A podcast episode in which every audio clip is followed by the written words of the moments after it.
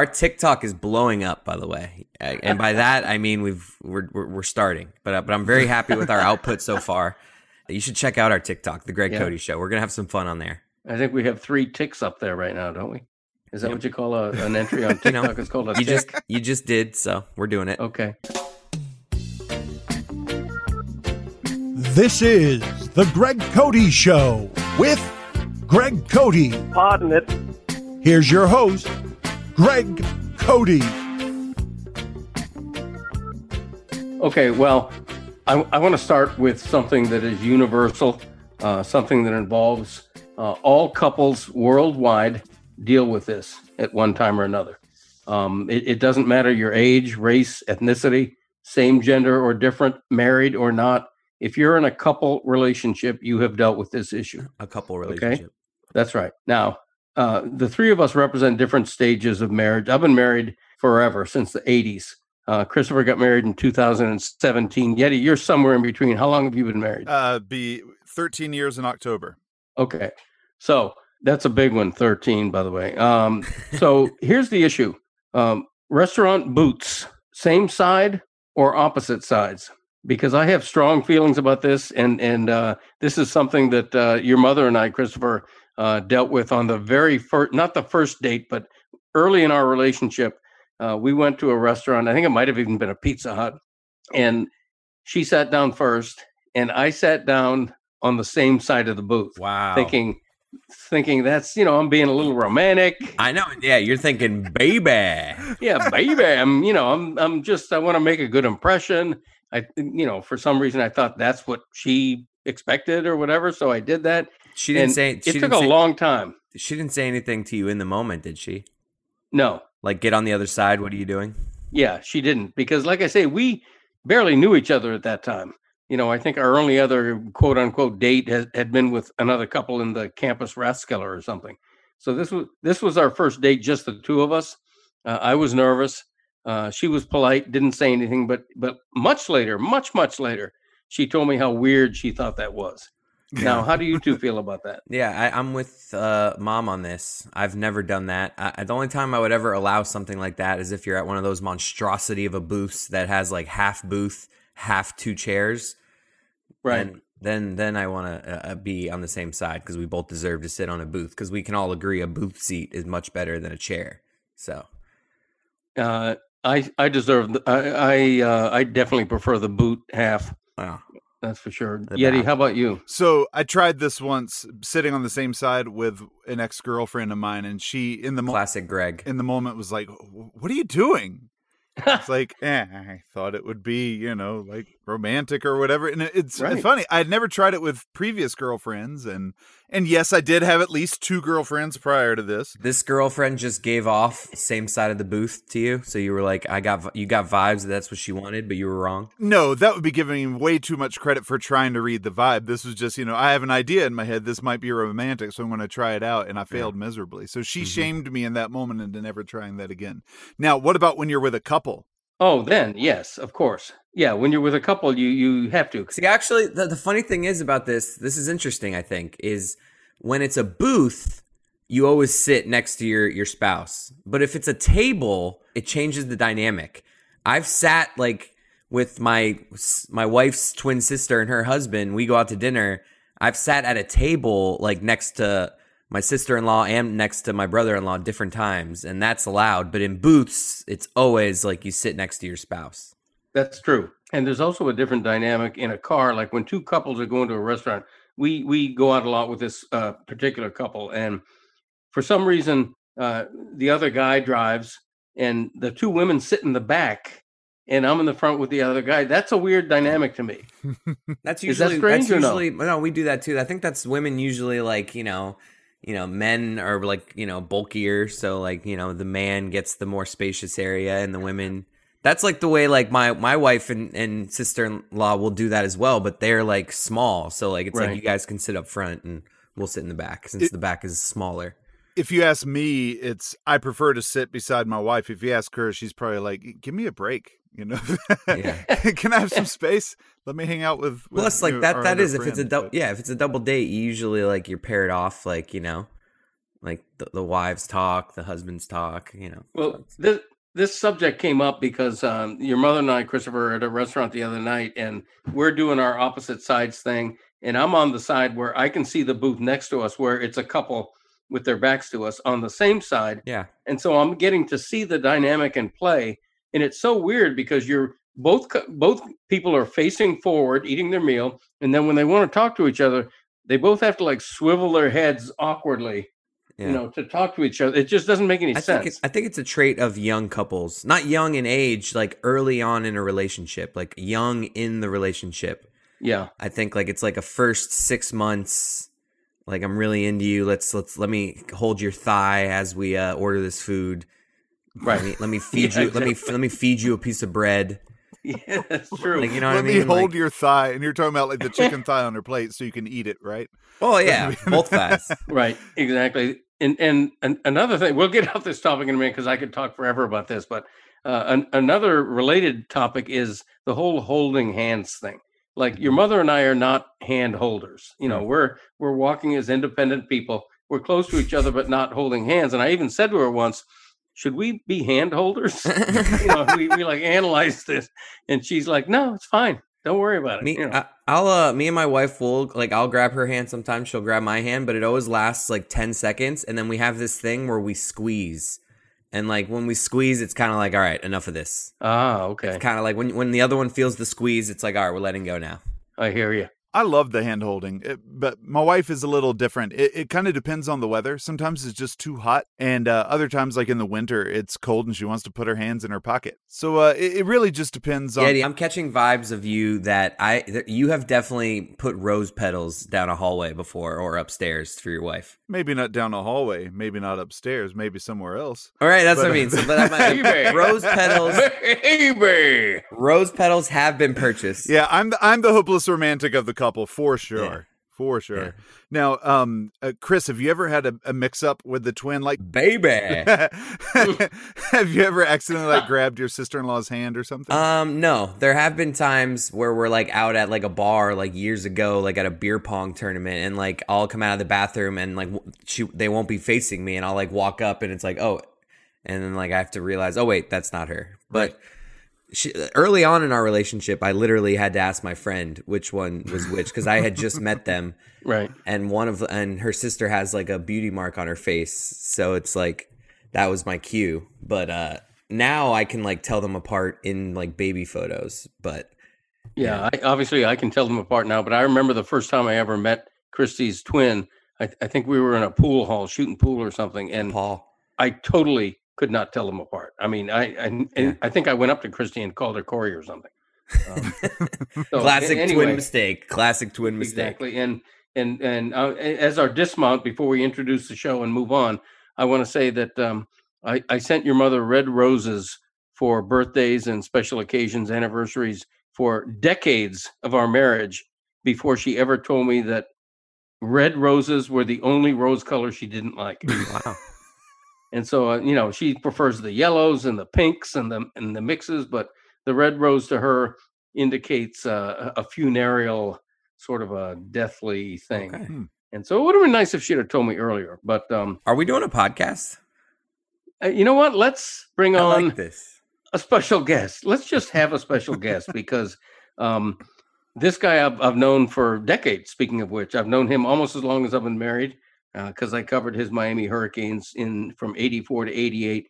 Uh, he's the Hall of Fame coach, uh, Jimmy Johnson, uh, the only man who has won a major college uh, national championship and a Super Bowl.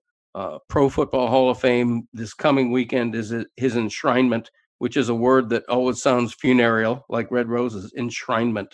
I think that's kind of a creepy word to have for it. But his name is Jimmy Johnson. And in the spirit of the Olympics, we are competing for the podcast Olympics medal.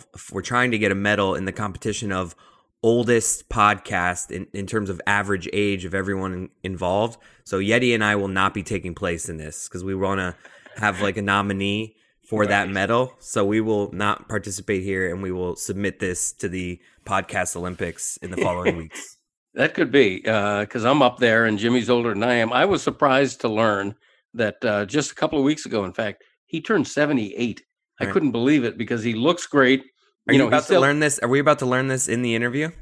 No, I don't bring I don't bring up his age. Oh, uh, but you know, pe- people, everybody knows Jimmy because he's on Fox NFL Sunday. You know, putting up with uh, Terry Bradshaw for the last twenty years, and um, and and I think we have a great interview because in addition to talking football, we talk about his other passion in life, a real passion, which is fishing. He All right. goes out on his boat yeah. and just gets yeah. away from it all. It's great. Yeah. So I- I just thought you were gonna do that thing where you like say every single thing in the interview. no, Before the te- this is called teasing an Which you almost so- just did. That's why. That's why. If you heard me at the end there, Yeti, I was like just literally jumping in, like, okay, all right, yep. Now please stop Okay. talking. Well, you know, I have a high, a high paid, uh, high priced uh, production staff. You know how you tee I, up? You're teeing up this interview right now, and I know I just Yeah. interrupted you. I interrupted you. I'm sorry. Yeah, you're an interrupter. You tee up. You're week. You're teeing up this interview. You're like one of those guys who tees the ball up six inches off the ground. Like that's what you're doing now when you're teeing up this interview. It, it- it is a big T. I just, I will say that. Edit, edit what, out whatever you don't like. Leaving it in. In meantime, here's the great, the one and only Jimmy Johnson.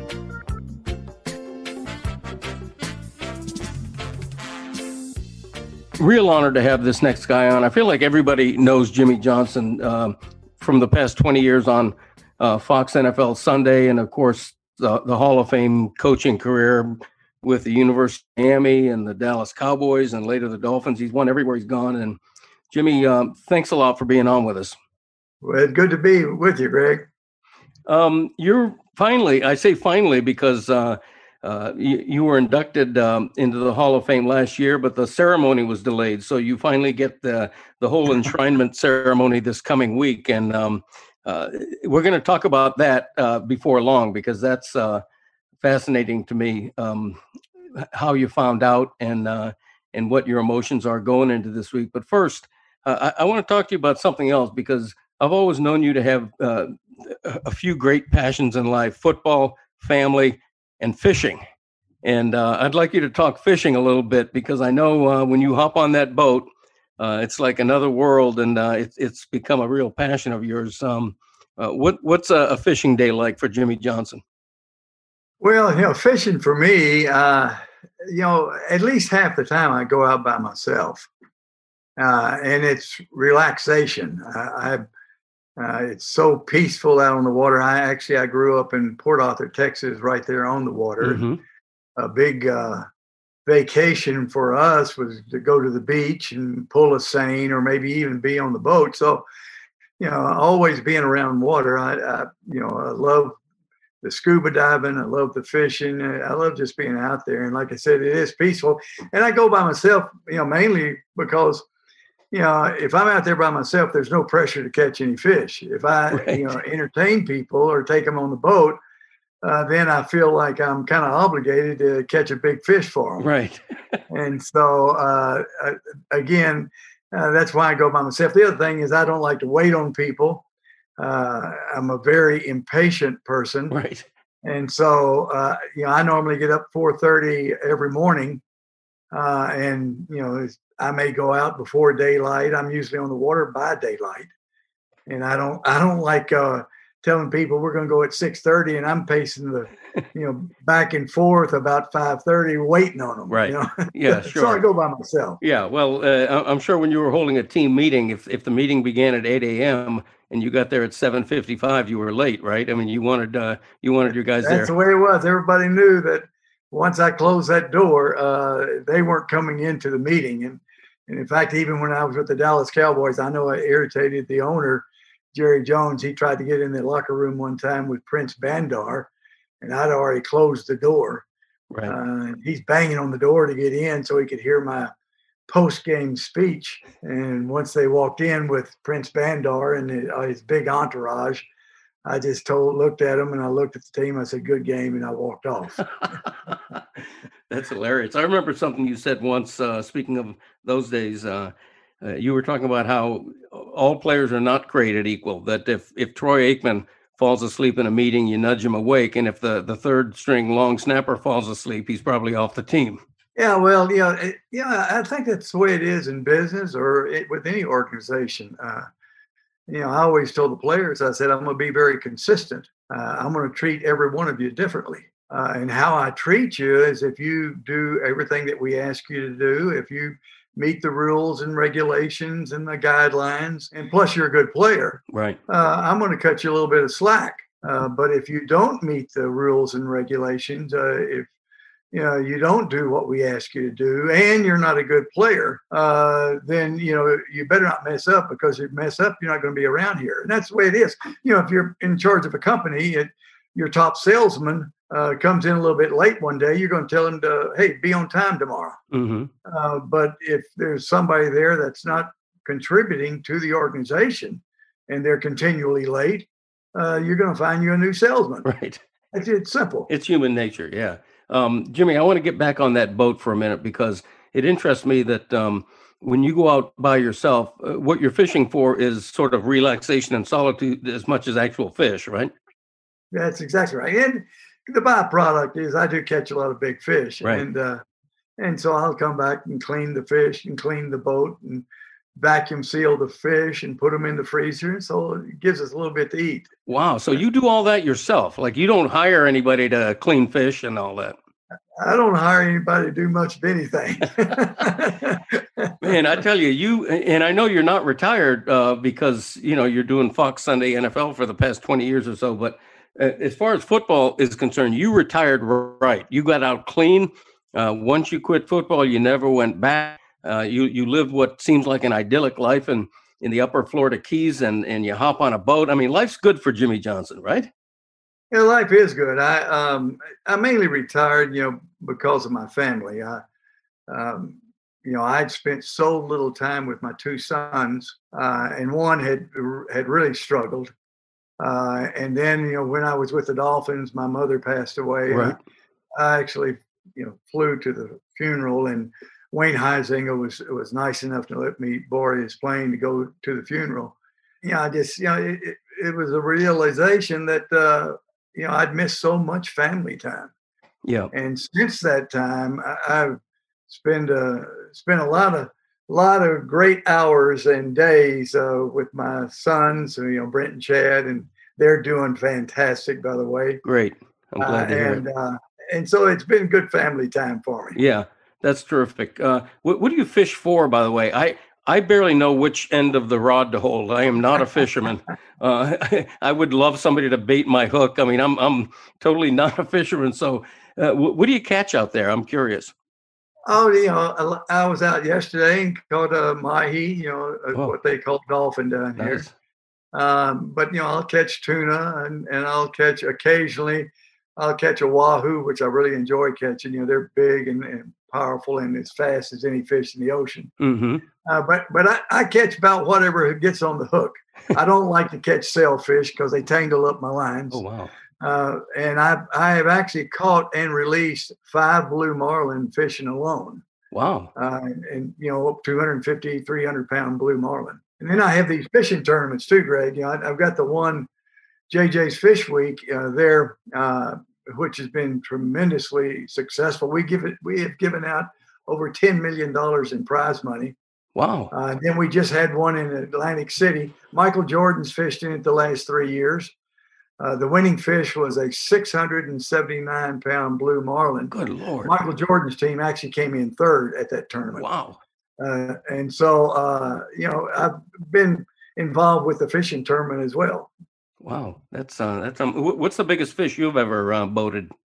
Probably about a 300, 350 pound uh, blue marlin. Wow. Now, Jimmy, when you uh, catch and clean and store fish like that, um, do you actually cook them, or you're over a fry pan, or what? No. uh, my cooking is about like uh, my hiring of people. I don't cook.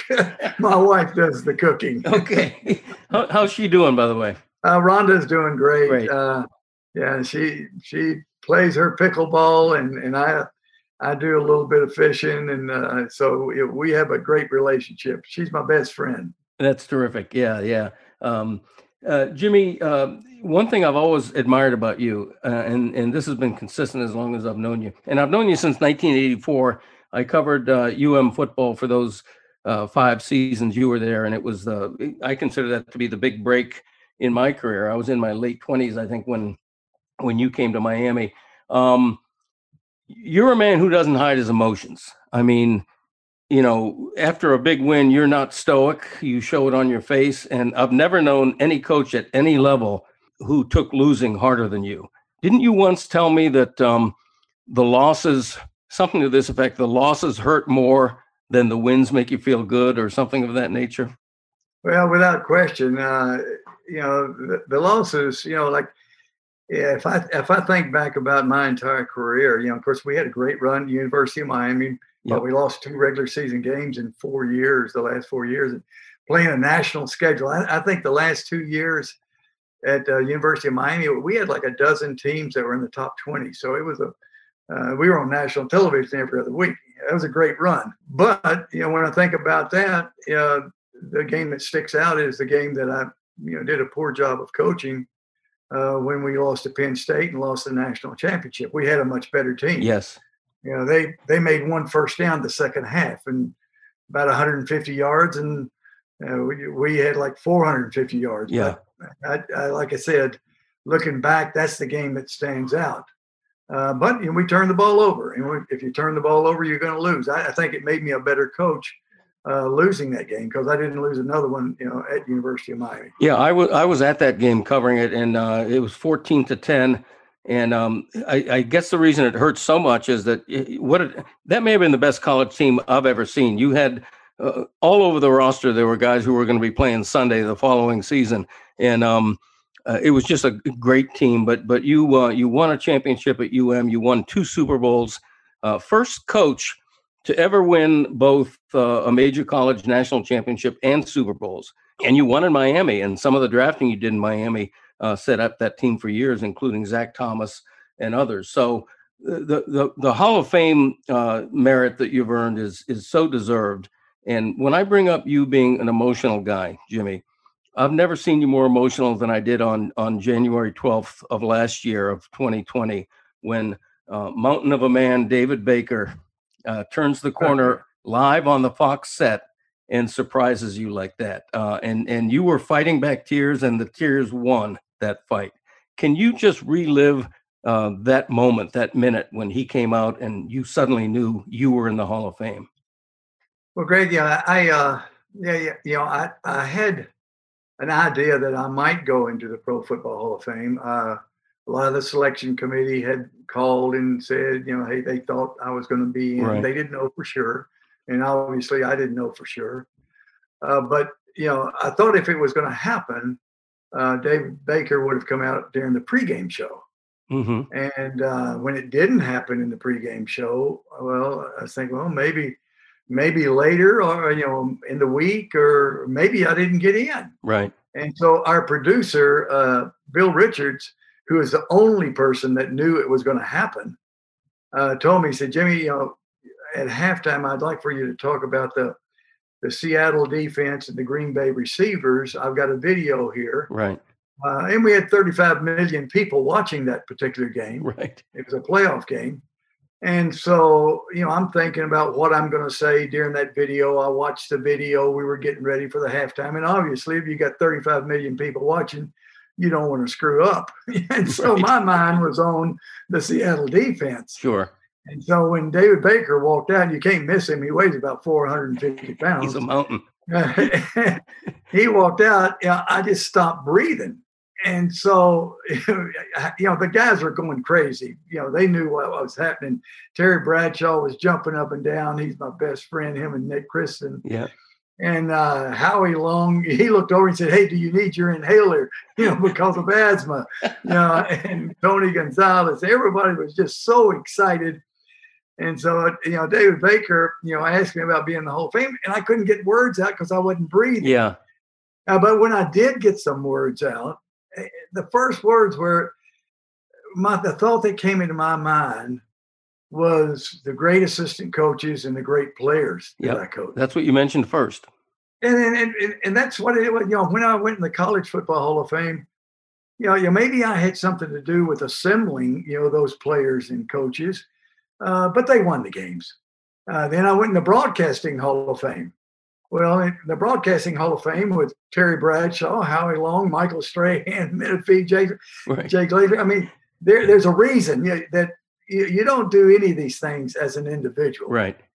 And then with the Pro Football Hall of Fame, I, I coached, recruited, or drafted 13 players in the Pro Football Hall of Fame.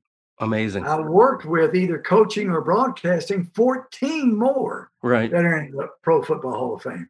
Sure. So that's the thought in my mind is that, you know, I, I have been fortunate, and maybe I had something to do with it, but I've been fortunate to be around a bunch of great players and great coaches over my entire career. Right. And uh, they're the reason that I was able to receive some accolades. Yeah, and uh, not to mention, you also had the opportunity to uh, uh, work with Miami Herald columnist Greg Cody, which had to be just such an honor for you. Uh, when are, when are you in the um, the fishing Hall of Fame? Because you're in every Hall of Fame. You have to be in the fishing Hall of Fame, right?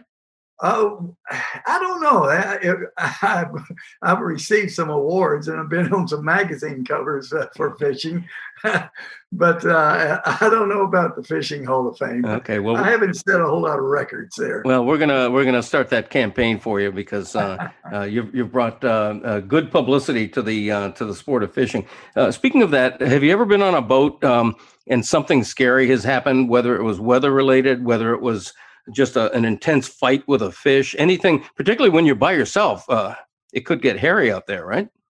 Oh, I, I, you know, I'm I'm pretty soft, uh, especially in my later years. Uh, if if there's whitecaps out there and the wind's blowing, I don't go. Yeah, I don't Uh, blame you. So I always go in great weather, uh, and so you know, never never really had any you know scary moments. Now, when I first started captaining the boat by myself, uh, my wife Rhonda and I, you know, we had oh, I think it was like a forty foot Mainship, and you know, we decided we were going to go to Bimini. And the waves picked up and it was bouncing around, and I would have been fine. But she's looking at me all saying, "Hey, are you sure we can make this?" And- Right. and it was the first time I'd ever captained, you know, the ship, you know, going across. And uh, I went about halfway, and I turned around, came back, you know, but but never really had any real scary moments. Jimmy, um, uh, how long did it take you to write your hall and induction speech that you're uh, going to give in a few days? Well, really not very long because um, you know I've been to a few of these things before, and of course I presented Jason Taylor when he went in the Hall of Fame, and then Right. of course the College Hall of Fame, which lasts about six hours, you know, with all their acceptance speeches. Mm. and and yeah, there's a couple of things there. Um, you know, I, I told Troy Aikman, who's going to present me, I, I said, you know, it'll be the shortest speech in, in Pro Football uh, Hall of Fame history, uh, because you know, first of all, they all start thanking everybody in the world, and and I started coming up with a list uh, of all the people I needed to thank, and I couldn't I couldn't do it. There's no way. I, we had been there all night for me to thank Yeah. all the people that's helped me in my entire career. Sure. And the other thing is that you know they wanted to scroll all the thank yous at the bottom of the screen, which they're going to do for a lot of the inductees.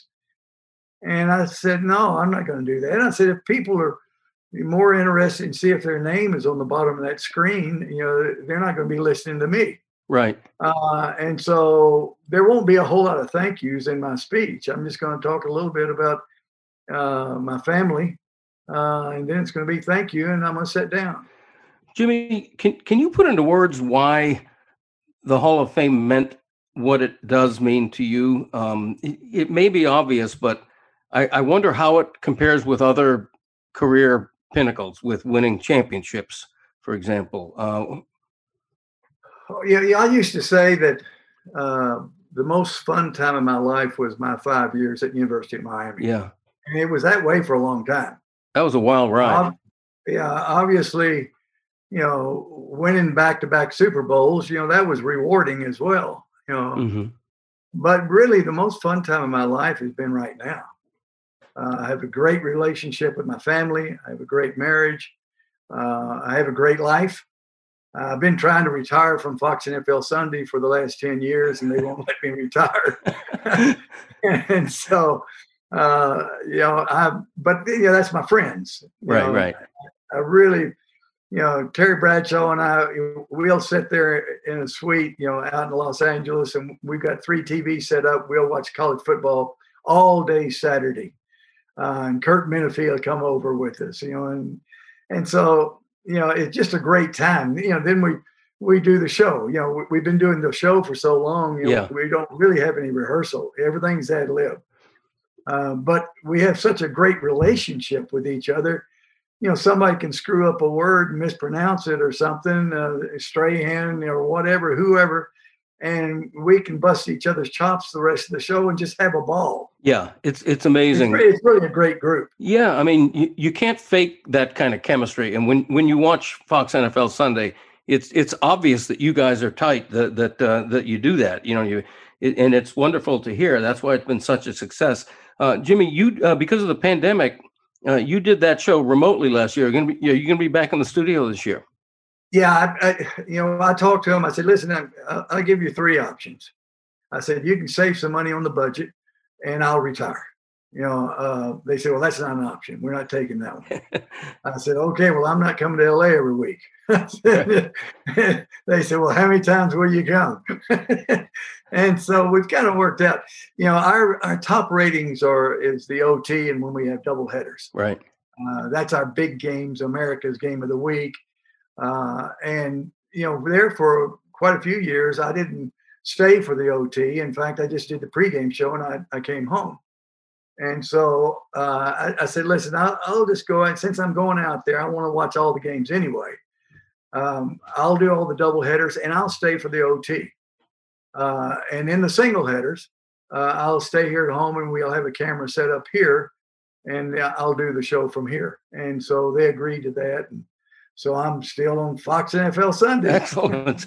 I, I, would love to see um, you do that show from your boat, you know, with a rod in your hand. You're in the middle of catching a big fish while also right. discussing the game with uh, with Bradshaw. That would be fun. Uh, um, Jimmy, before we let you go, and I'm so appreciative of uh, you being on with us and allowing us to catch up.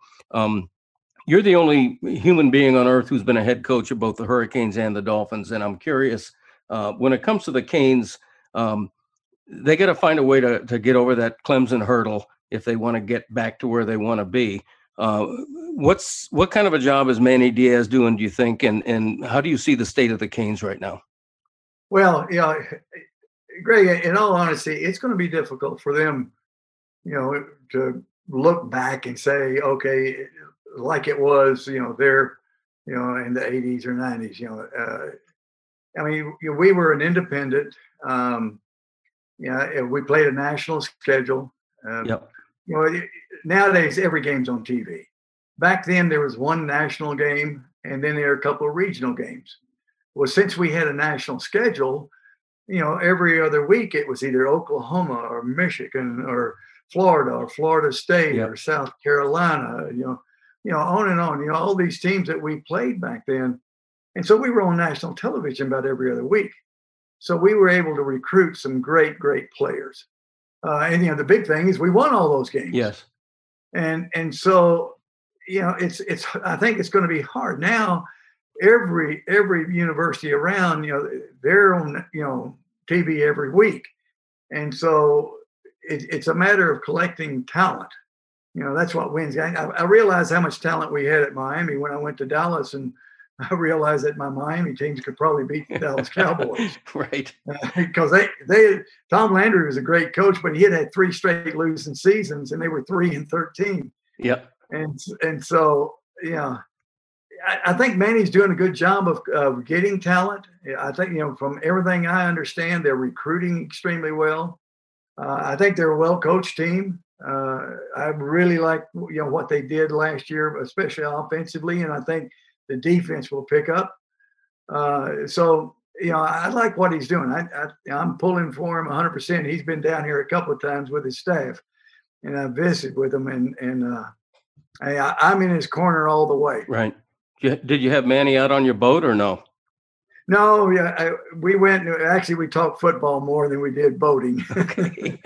um, Jimmy, on the on the pro side of town down here, the Dolphins are have completely retooled in the past couple of years, uh, uh, building from the ground up with uh, with draft picks. Um, now at the helm, Brian Flores and and Tua Tagovailoa. Uh, how do you see the state of the Dolphins? Well, I, I, I like what they're doing. I uh, uh, Chris Grier and, and uh, Brian Flores had me uh, there a couple of years ago, talking to their uh, coaches and their scouts. You know, talking about acquiring talent and what I was looking for in talent, and I was extremely impressed. Um, and I have talked to Chris a couple of different times uh, over the last couple of years. I think I think they're doing a tremendous job. they're you know, they got draft picks. They were able to make some trades. They were doing some things that you know that I, you know, I would have done. And uh, so I, I think they're doing a great job. I think they're an extremely well coached football team. Excellent. Is there is there one type of fish that you've never caught? Is there is there something out there that uh, that you wish you could pull into the boat that's just eluded you for all of these years? Nope nothing's out there that that I want desperately that I hadn't caught. okay. Jimmy, uh, we'll let you go now, and uh, I want to tell you personally, it's it's a great honor for me to have you on. I know you don't do a lot of podcasts, and um, and and you've been an important part of my career, and uh, I really thank you. It's good good catching up with you. All right, thank you, Greg. Enjoyed it. All right, stay well.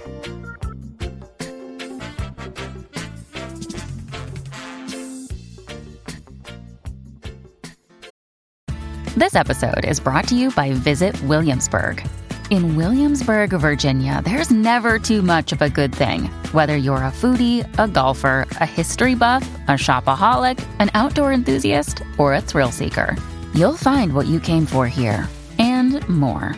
So ask yourself, what is it you want?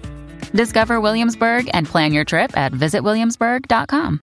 Another day is here, and you're ready for it. What to wear? Check. Breakfast, lunch, and dinner? Check. Planning for what's next and how to save for it? That's where Bank of America can help. For your financial to dos, Bank of America has experts ready to help get you closer to your goals. Get started at one of our local financial centers or 24-7 in our mobile banking app. Find a location near you at bankofamerica.com slash talk to us. What would you like the power to do? Mobile banking requires downloading the app and is only available for select devices. Message and data rates may apply. Bank of America and a member FDIC.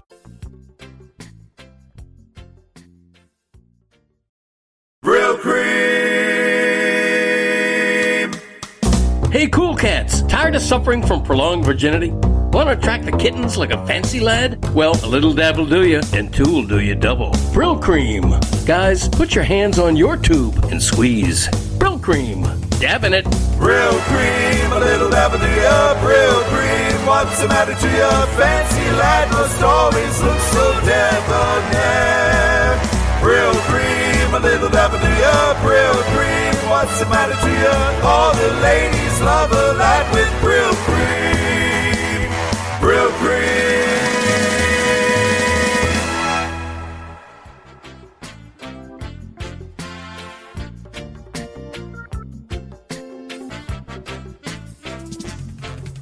I feel like I'm always just the jerk on this show, but uh I just want like did did Jimmy Johnson really mean that much to you in your career? Like were you just kind of, you know? Well, uh the Miami Hurricanes in 84 to 88 when they were the one of the talks of college football, a national team, uh, a, a, championship team.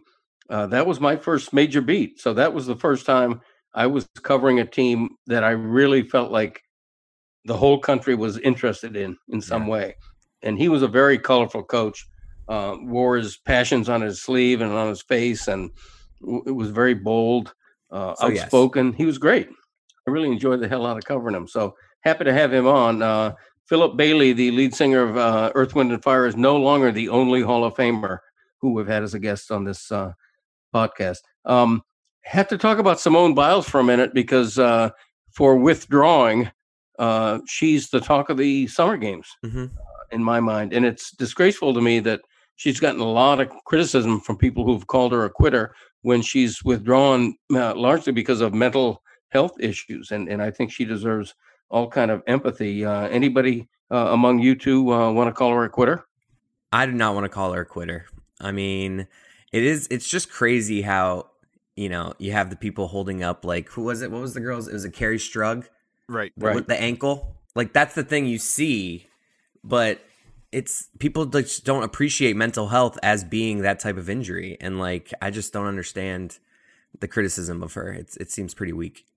Yeah, I don't get it either. Um, we all have a stage that we operate on. Um, and sometimes I even with my with my spouse, with my wife, I have to tell her, "Hey, like you know, I've been going through through some stuff this year, and I've had to tell her a couple of times this year, I'm not with it today you know, and she has to carry more of the load that day, and she's had to do the same with me. We yeah. all have, and that's the stage I operate on.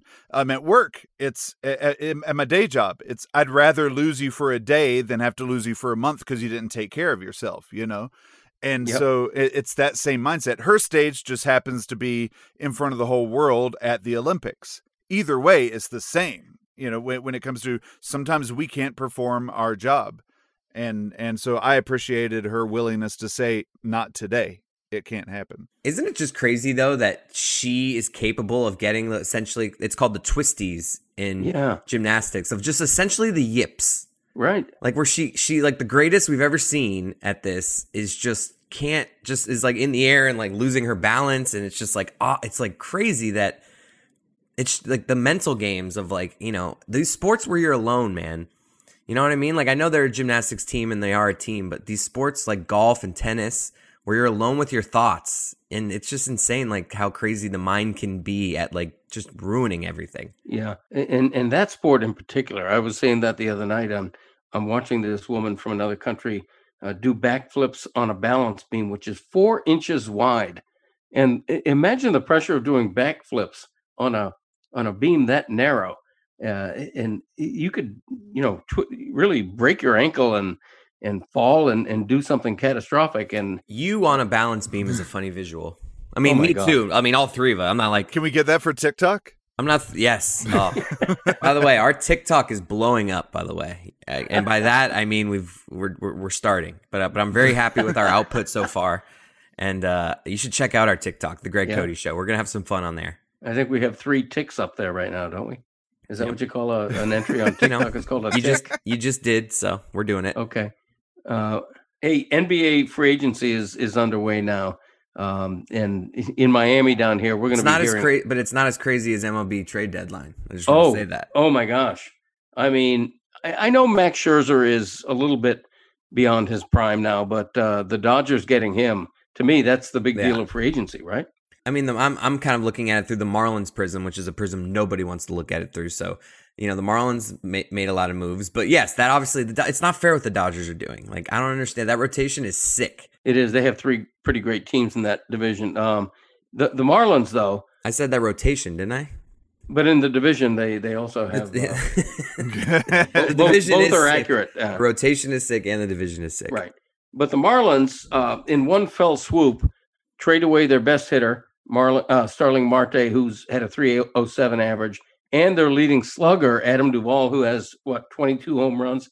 It, it's the white. They're waving the white flag. You know, I mean, well, they can. This team is not good though, so it's like, no, they're not. What are, what are, they punting on? They're trying to reload with prospects. Like they are. That's and, why and like, I'm, not, I'm, I'm seeing Marlins yeah. fans on Twitter like freaking out. Like this is a big thing. Like, oh, were you really attached to Adam Duvall?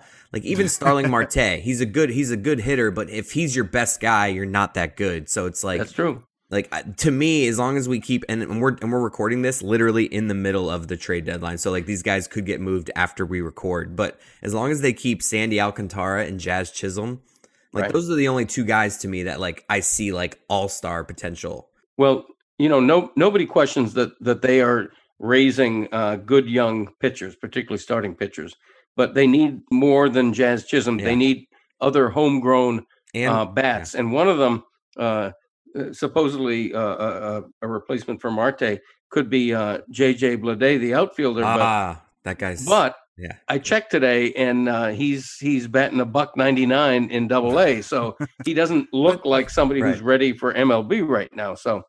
Uh, I think the Marlins are going to be good in a couple of years. Richard Blyer, also untouchable, my high school teammate.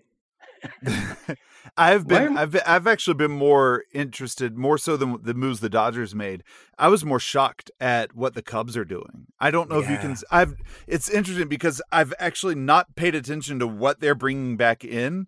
I just the, the all I saw yesterday was Anthony Rizzo, and that felt weird. Like I'm not a Cubs fan. Yeah, it's the end of an era. But like, yeah, but to see him go, it reminded me back. I could relate because you know, growing up a Braves fan, I, Dale Murphy was my first hero, and he was never supposed to leave. And when he went to the Phillies, it, it broke my heart. So I don't know if Anthony Rizzo's on this level. I mean, I guess I know the last like eight years, he's like he. If when you think of the Cubs, you think of Anthony Rizzo. Right. So I'm with that. Yes. And, and that's the thing. Grow, uh, the Braves were terrible in the 80s, man. They were really bad. But whenever you thought of the Braves, you thought Dale Murphy. And then when he left, it was it was just uh, uh, now they uh, of course went on their their wonderful run of, you know, division championships after that.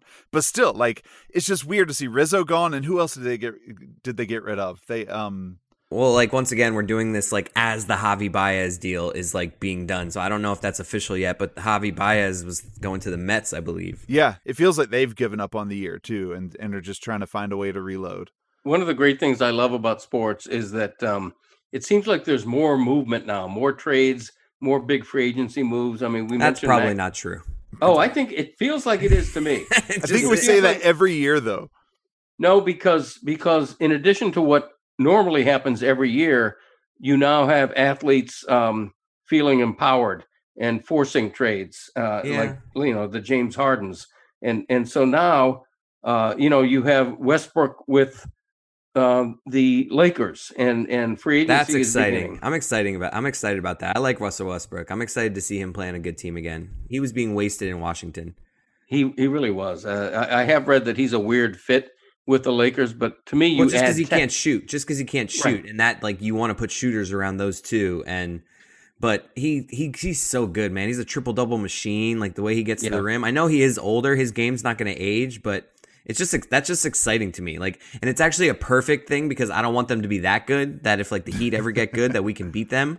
But it's like it'll they'll be interesting, which is what we want. We don't we don't want them to be so great. Like if they got Bradley Beal, I'd be like shit. They're gonna win the next four titles. Russell Westbrook is like not that great. That like it's just an interesting piece that I'm happy that, that Right. good with it. Yeah, and and uh, and and speaking of of uh, guys who don't shoot that well, uh, Ben Simmons is available, and uh, the Miami Heat reportedly are one of a few teams that have a shot to get him. He I would did- take him. Jimmy Butler basically like hated him. Like he's the reason that he hated being in Philly. Like that. I, I I know I've seen those reports too, but it's just Right. makes zero sense. Okay, Yeah, I don't want him on the Heat. Not at all. so we want Beal or or Dame. We want Lillard or Beal. Is that correct? Oh, give me Dame all day. Yeah, let's have both. Why not? Let's get everybody. Can we get Hell 90s yeah. Michael Jordan? Let's go. Sign him Are up. you wait? Are you are you getting out there with the take that Bradley Beal and Damian Lillard would really improve the Heat team? I, I am. That's my Wow. take of the week. I don't think anybody else has said that or thought it. I mean, Uh, but I'm announcing it right now that if the Heat get Bradley Beal and Damian Lillard to combine with Adebayo and uh, and Butler and his coffee company, the Heat win the championship. There's no question. I guarantee it. How about that? What do you think Jimmy Johnson's doing after like right after that interview? Like, what do you think he's doing right now? You know, I think he's saying to his wife Rhonda, um, Rhonda, I love Greg Cody so much, and that had to be the best interview I've done in decades. He has this southern drawl that I can't imitate. He needs a cigarette, basically. and that's right. I- I- he's orgasmic uh, I, with joy. Is isn't there some, having- is, isn't there some real old song you always used to sing with Rhonda in it? Help me, Rhonda. Help me get her out of my heart. See, I like I just Help, as- help me, as soon as I heard Yes. Rhonda, I was Thank like, you for this that brings me back to my dad embarrassing me with a song in public. What are you talking about? I'm saying when I heard when I heard you say Rhonda, I was like, I, I picture my dad singing that song terribly somewhere. Yeah. well, you should because I have, and you've heard it. I'm one of these people who You're one of has a these bad people, voice, You're one of these yet people, sings you're- anyway. You're one of these people that likes to always say, "I'm the kind of guy," and I'm one of these people. That's Oh, the kind of that's the kind of people you are. that's true. Greg And Cody, that- man of the people. That's an homage to my late great friend Alan Cherry, uh, who said, uh, and and the phrase "that kind of thing" is also Alan Cherry. Thank you, Alan. R.I.P. And so, so was I'm the kind of guy. By the way, keep up the uh the decal requests. Dad, give the Oh, no. we want to, we want to like my dad is regretting doing this secretly Okay. because of how many requests he's getting, so it's turning into a lot of work for him, and we want to amp that up. Okay. So we want to keep it coming. We want more. If you if you've been thinking about it, do it because we want to like we want more and more of these. So my dad has to keep spending his afternoons packing mail. Actually, we don't. Uh, this is taking hours out of every day for me now. And keep uh, it know, coming. No, Give the address. Give the look, address. we got to no, go. No, we got to no, get no, out. No, no, no. We're not giving the address anymore. Uh, Go back to previous say- episodes. Listen, find the address, sell right, you more, can do ramp that. it up, ramp it I up. can't I can't prevent you to, from doing that, but I'm I'm a stat freak, and so I want to give you a couple of stats here. Uh, we've given away about 400 decals so far. Uh, almost 200 uh, fans of the show have called in from 37 different states and Canada. Uh, you'd expect Florida to be number one, but the outpouring's been crazy. We thank you all, Pod family. Uh, come back, keep listening, uh, subscribe, rate, review, uh, like, whatever the hell you do, keep doing it. Uh, thank you, Portugal, Philippines, Dominican Republic, Croatia, and Israel, in addition to the Grand USA for supporting us so much this past week. See you next week. Bye bye. Help me, Rhonda. Help me get her out of my heart. Boom, boom, boom, boom, boom, boom, boom, boom. Help me, Rhonda. Help, help me, Rhonda. Ooh, help me, Rhonda. Help, help me, Rhonda. Ooh. Thank you.